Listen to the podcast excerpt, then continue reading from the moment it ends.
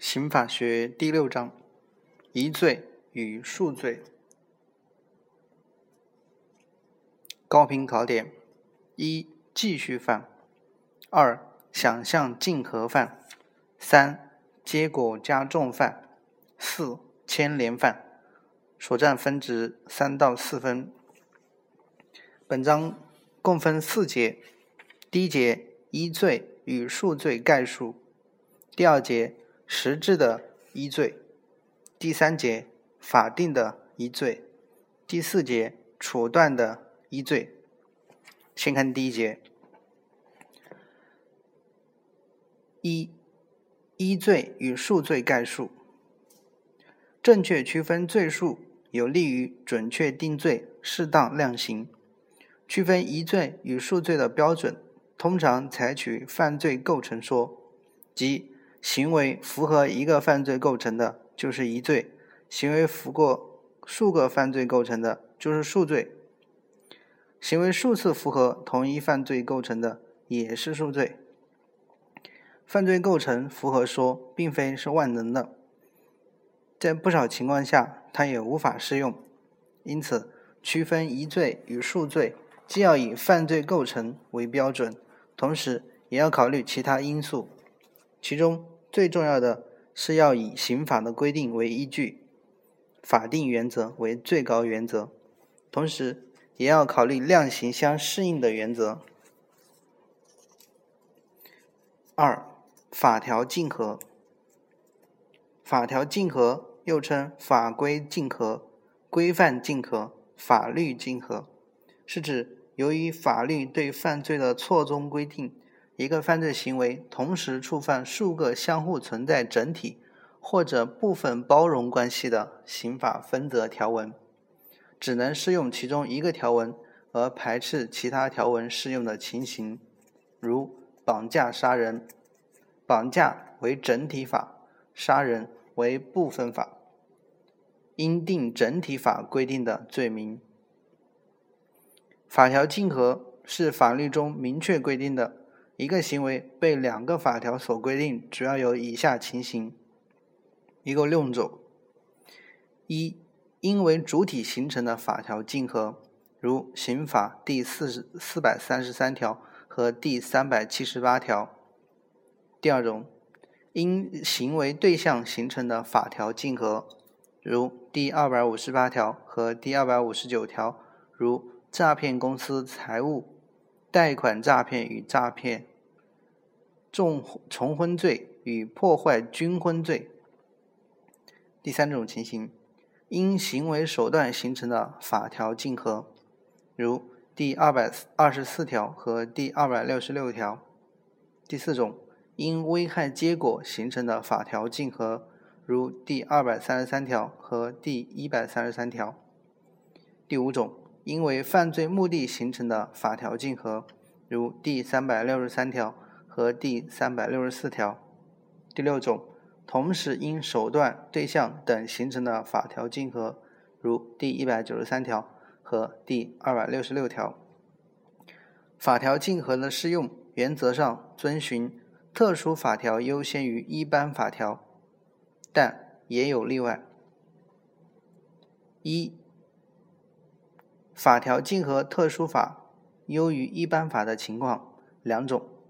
第一种，法律有明文规定的，比如第二百六十六条，本法另有规定的，依照规定。第二种，被不同的法律所规定。第二，法条竞合从一重罪处断的情况：一，法律有明文规定，如第一百四十九条规定的销售劣质药品；二。规定在同一部法律中，并且没有禁止从一重罪处罚的规定。再来看第二节，实质的一罪。本节共分三个部分：一、继续犯；二、想象竞合犯；三、结果加重犯。先看继续犯，继续犯也称持续犯。是指行为从着手实行到由于某种原因终止以前，一直处于持续状态的犯罪。非法拘禁罪是典型的继续犯。继续犯具有以下特征四个：一、必须是犯罪行为与不法状态同时继续，而不仅仅是不法状态的继续，这是继续犯与状态犯的主要区别。二、必须是犯罪行为在一定时间内不间断的持续存在。第三，必须是一个行为侵犯了同一具体的社会关系。即犯罪行为自始至终都针对同一现象，侵犯同一社会关系。四，必须出于一个罪过。一般来说，继续犯是出于一个故意，出于数个故意的行为，不可能成立继续犯。继续犯的追诉期限从犯罪行为终了之日起算。第二，想象竞合犯。想象竞合犯也称想象的数罪。观念的竞合是指一个行为触犯了数个罪名的情况。例如，行为人开一枪而致一人死亡、一人重伤，一个开枪行为同时触犯了故意杀人罪与故意伤害罪。第一小点，想象竞合犯的要件：一、行为人只实施了一个行为；二、一个行为。必须触犯数个罪名。行为人只实施了一个行为，一般认为，所谓一个行为，不是从构成要件的评价上看是一个行为，而是基于自然的观察，在社会的一般观念上被认为是一个行为。一个行为必须触犯数个罪名，即在构成要件的评价上，该行为符合数个犯罪的构成要件。第二小点，想象竞合犯的处断原则。想象竞合犯适用从一重罪的处理原则。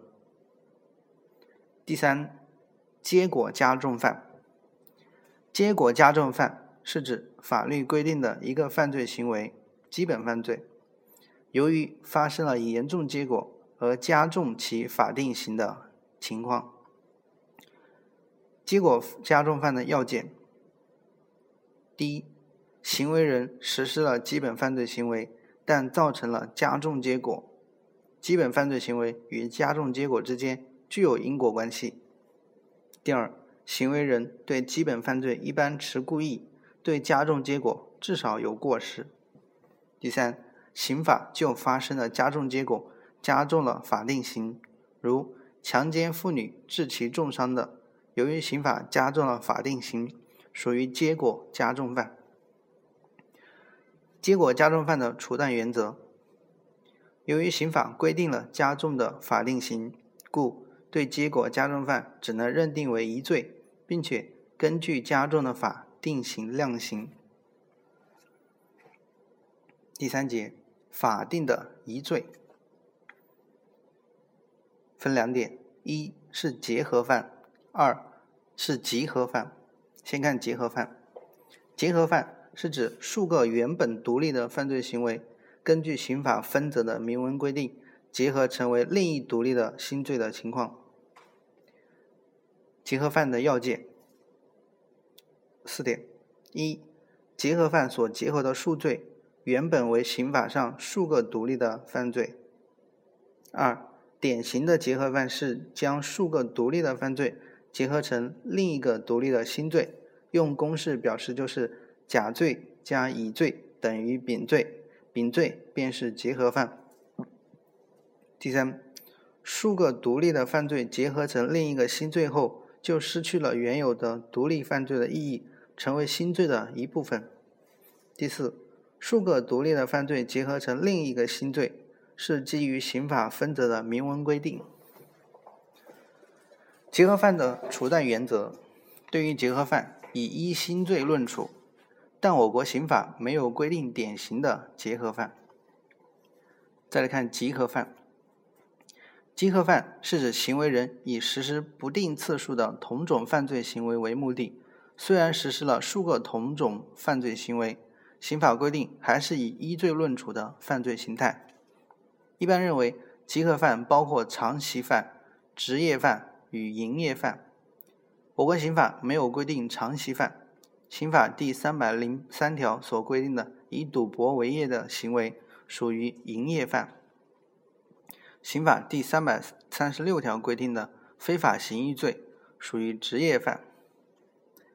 营业犯与职业犯的关键区别在于刑法是否要求行为人主观上出于盈利目的，要求具有盈利目的的属于营业犯，不要求具有盈利目的的属职业犯。集合犯是法定的一罪，刑法条文没有明文规定以一罪论处。第四节，处断的一罪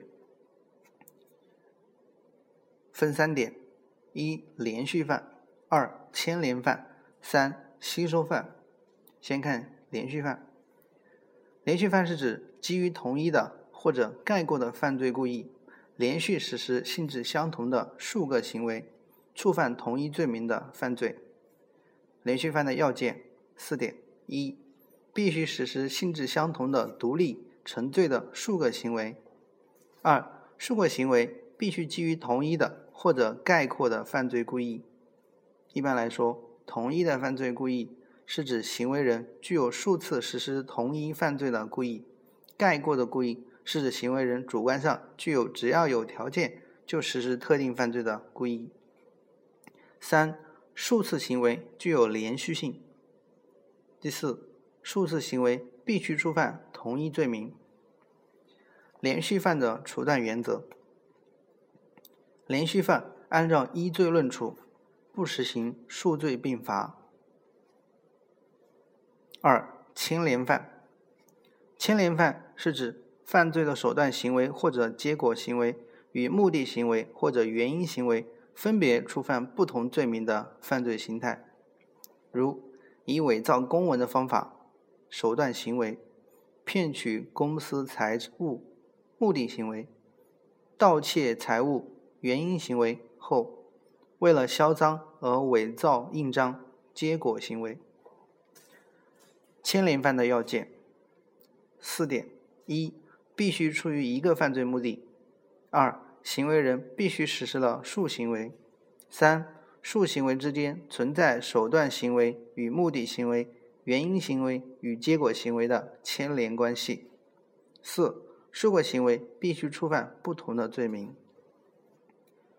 牵连犯的处断原则，一般来说，在刑法无特别规定的情况下，对牵连犯实行依重罪论处罚的原则。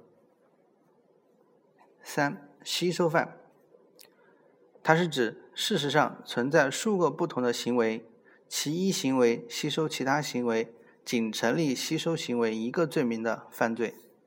例如，行为人盗窃枪支后私藏在家中，私藏枪支的行为被盗窃枪支的行为所吸收，故成立盗窃枪支罪。